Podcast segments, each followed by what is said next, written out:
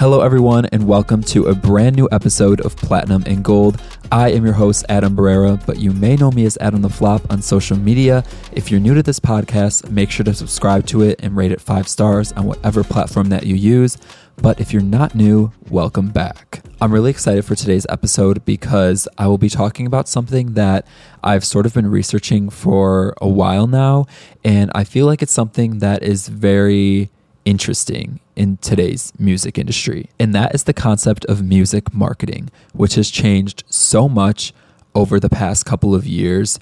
And I just kind of want to start by talking about how music marketing was and how I remember it to be a long time ago versus how it is today and how much social media has influenced marketing and the fact that a lot of artists are sort of speaking up about the fact that it's getting harder to market their music. After talking about music marketing, I'll go into my segments where I talk about this week's top 10 songs, my favorite song at the moment, and this week's top music news. So, the concept of music marketing and TikTok marketing has been widely discussed on social media lately.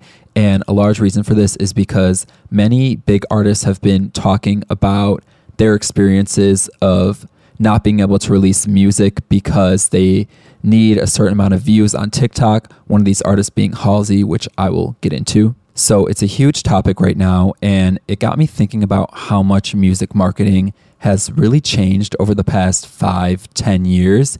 So I want to start by talking about pre 2017 because I feel like 2017 was the year when the music industry started to change a little bit and then it was kind of the same for a couple years and then once TikTok started getting popular around 2020 that's when the music industry really started to change and I feel like now in 2022 it's just elevated even more. So pre 2017. Before 2017, it was common for artists and their labels to promote their songs by sending them to radio, doing TV performances, going on tour. And a lot of that still happens today. Obviously, like there's still radio, touring, TV performances. But if you look at music marketing today, none of that is as impactful as having a TikTok hit. I feel like the early and mid 2010s were kind of like the Katy Perry era of pop, where it was really easy for artists to have big album eras because of the fact that after one single off of their album did well, they would just send another single to radio, and then the song would become a huge radio hit, which would allow people to buy it on iTunes, and the song would just blow up from there. But nowadays, you can't really just send a song to radio and expect it to become a hit it has to become a huge trend online for people to start listening to it and streaming it. And I call this the Katy Perry era of pop because I feel like she was one of the only pop stars at this time to really master the concept of having a big album era with a bunch of singles. I mean, we would see this with other artists too in the years following, like Ariana Grande, Taylor Swift, Lady Gaga, but I just call it the Katy Perry era of pop because it was in 2010 when she had six number one singles off of one album, Teenage Dream, which honestly probably would never happen today with any artist. So in 2017, that's when things started to change a lot with the rise of the streaming era and platforms like Spotify and Apple Music. This is because it was getting more common for people to listen to songs on whatever streaming platform they used and then listen to them all the time, like in their car while they're driving. So they were listening to music more on these streaming platforms than they were on the radio. Like I said before, after releasing an album, artists and their labels would send song after song to radio, and then that's how fans would know that they have a new single out. But with the rise of the streaming era, it started becoming more common for artists to just have one, maybe two hits off of an album. Whereas before, artists could have multiple hits off of an album because they would just send the songs to radio but you can't really do that in the streaming era when radio isn't as popular as it was before. Most of the time, artists will release a lead single to the album and then that will become the hit song. Maybe they'll release another single after that before releasing the album, so that'll become a hit as well. But then once they release the album, they can't really keep up that hit single momentum. One of the biggest ways for artists to have a hit nowadays is through playlisting on streaming platforms. You know, if their label is making sure that the artist's music is on the top of Spotify's biggest playlist, then they're going to get more streams and their music is going to be more well known. But now with TikTok's influence on the music industry, it's pretty much just those TikTok hits that are at the top of those Spotify playlists and getting all of those streams. Music marketing has changed so much that a lot of artists are claiming that their record labels will not allow them to release music unless they tease the song on TikTok and it goes viral. A recent artist who spoke up about this is Halsey, who said that her record label, Capitol Records, will not let her release music unless she did a TikTok campaign teasing the song and six videos went viral. She expressed her frustration in a TikTok video, saying that she's been in this industry for eight years and has sold over 165 million records. So she shouldn't be told when and when she cannot release music. She ended up getting a lot of backlash about this on social media, because while there were some people who agreed with her and said that she should be able to release music whenever she wants to, there were a lot of people who said that she was just using that as a marketing tactic because she was playing her song so good in the background of that video. So they claimed that she just wanted that video to go viral and that she made this up for clout, basically. Here's what I think I think there are definitely some artists out there who post their unreleased music on TikTok and say things like, make this viral or else my label won't let me release it. And they're definitely lying, like they just want attention on, on their videos and they want their songs to go viral. But in Halsey's case, I think that she's actually telling the truth. I think that her label didn't want her to release the, the song unless it went viral. And this is because Halsey is definitely the type of artist to speak up about things like this. And also, she put out a TikTok right after the TikTok video that I was just talking about. And it sounded like she was it sounded like she was having a conversation with her manager and he was basically going through the timeline. He was like, "Okay, well, you'll announce the the name of the song this day and then post a TikTok to it this day." And Halsey was just kind of like, "Mhm, mhm, mhm." Like you can tell she was really really upset in the video and she even said the words, "I hate this. This sucks." And I definitely agree with Halsey. I think that she is well established enough to be able to decide when she should put out music.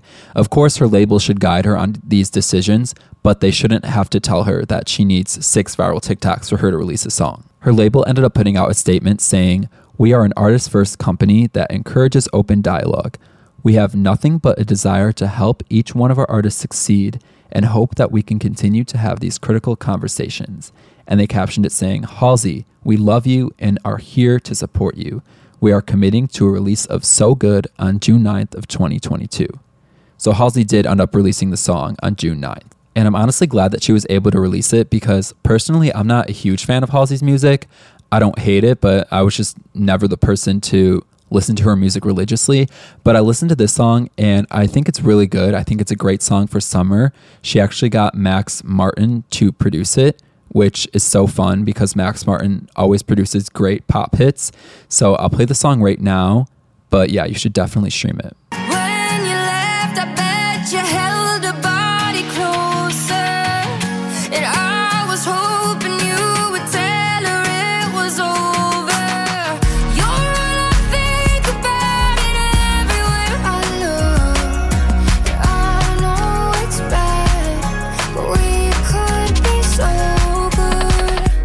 So it is now time to discuss this week's top 10 songs on the Billboard Hot 100.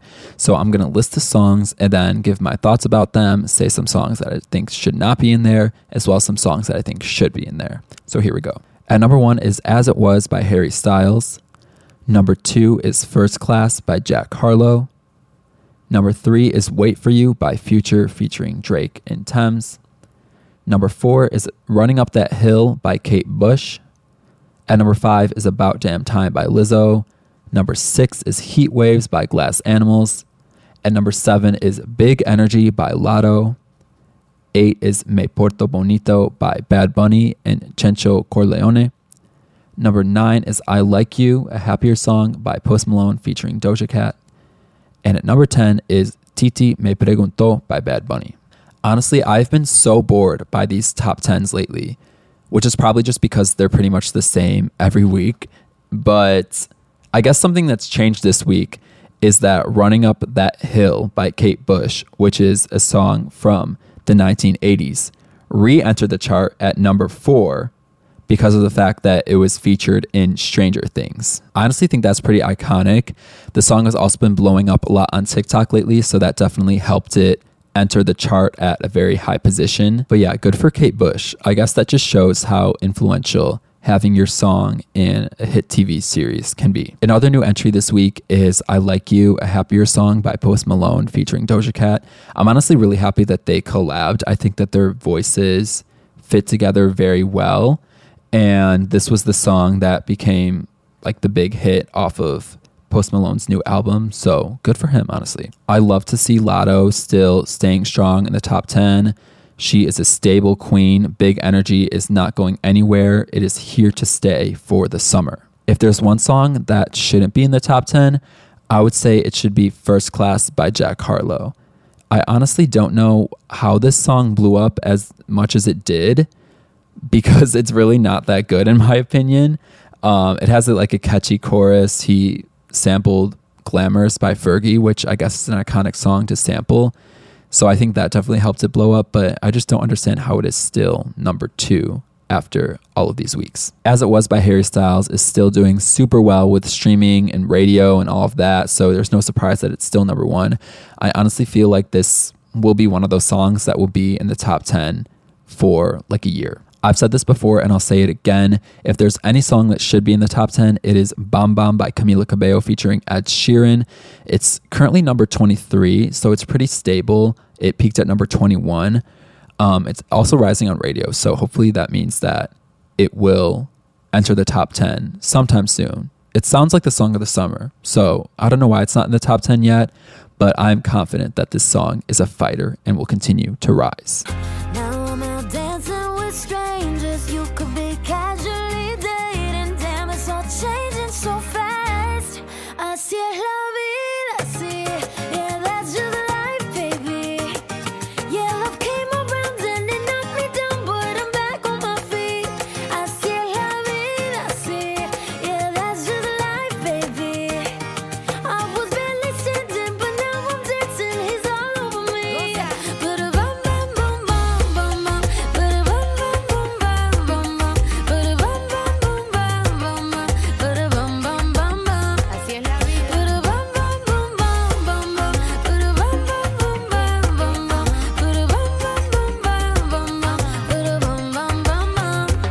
It is time for my favorite song of the week. I'm so excited to show you guys this song.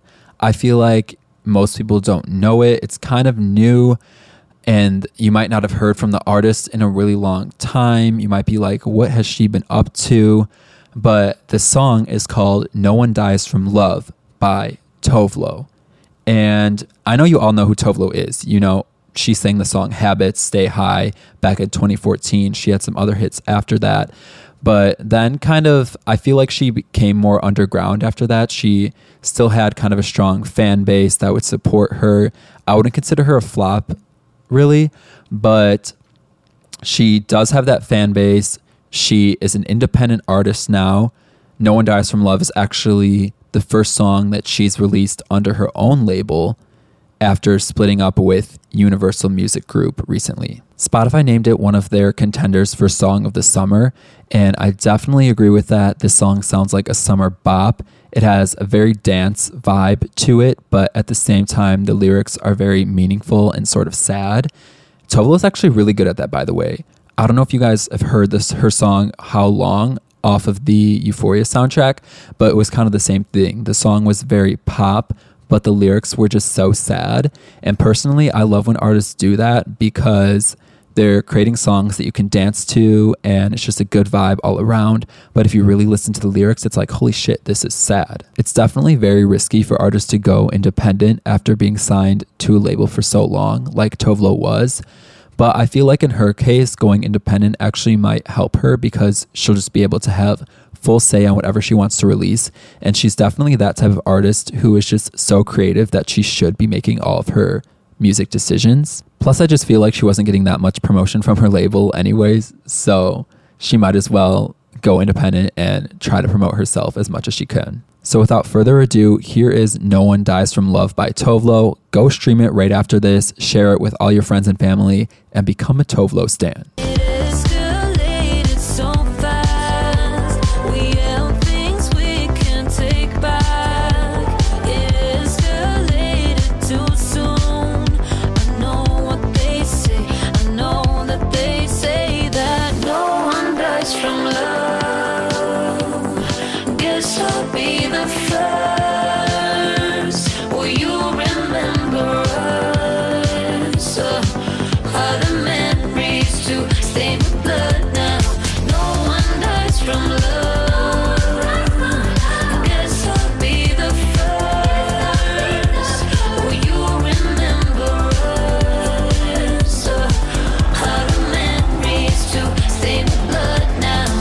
Okay, you guys, I'm going to be completely honest. I spent this whole episode being like, oh my gosh, what should I talk about for music news of the week? I know there's been some news, but I just don't think it's good enough. But literally, I'm on Twitter right now and I see that Beyonce has changed her Instagram bio to Act One Renaissance, July 29th. Oh my gosh, you guys, I actually cannot believe this right now.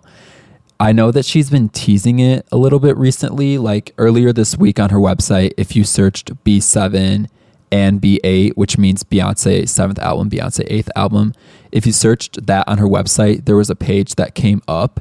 So since her Instagram bio says Act One, that can mean that she's not only releasing one musical project this year, but two musical projects this year, which is just crazy because we have not seen, I feel like we haven't heard from Beyonce in so long. Wow. This will definitely be one of the biggest music comebacks of all time.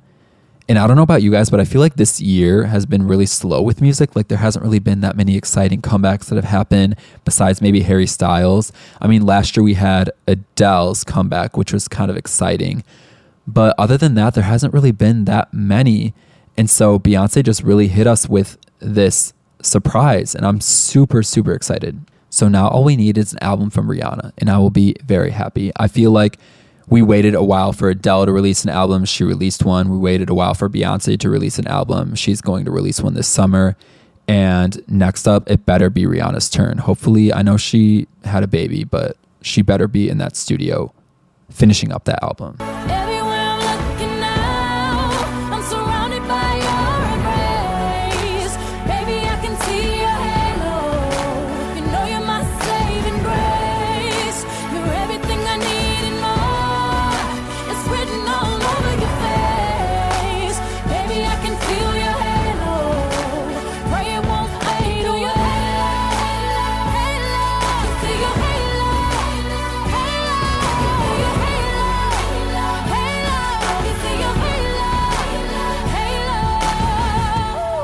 So that marks the end of this podcast episode. If you listened to the whole thing, thank you so much.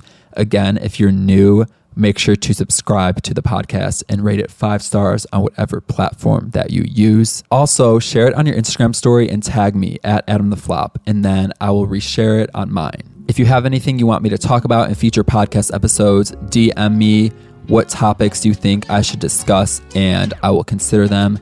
But yeah, thank you guys so much for joining again and have a great rest of your week.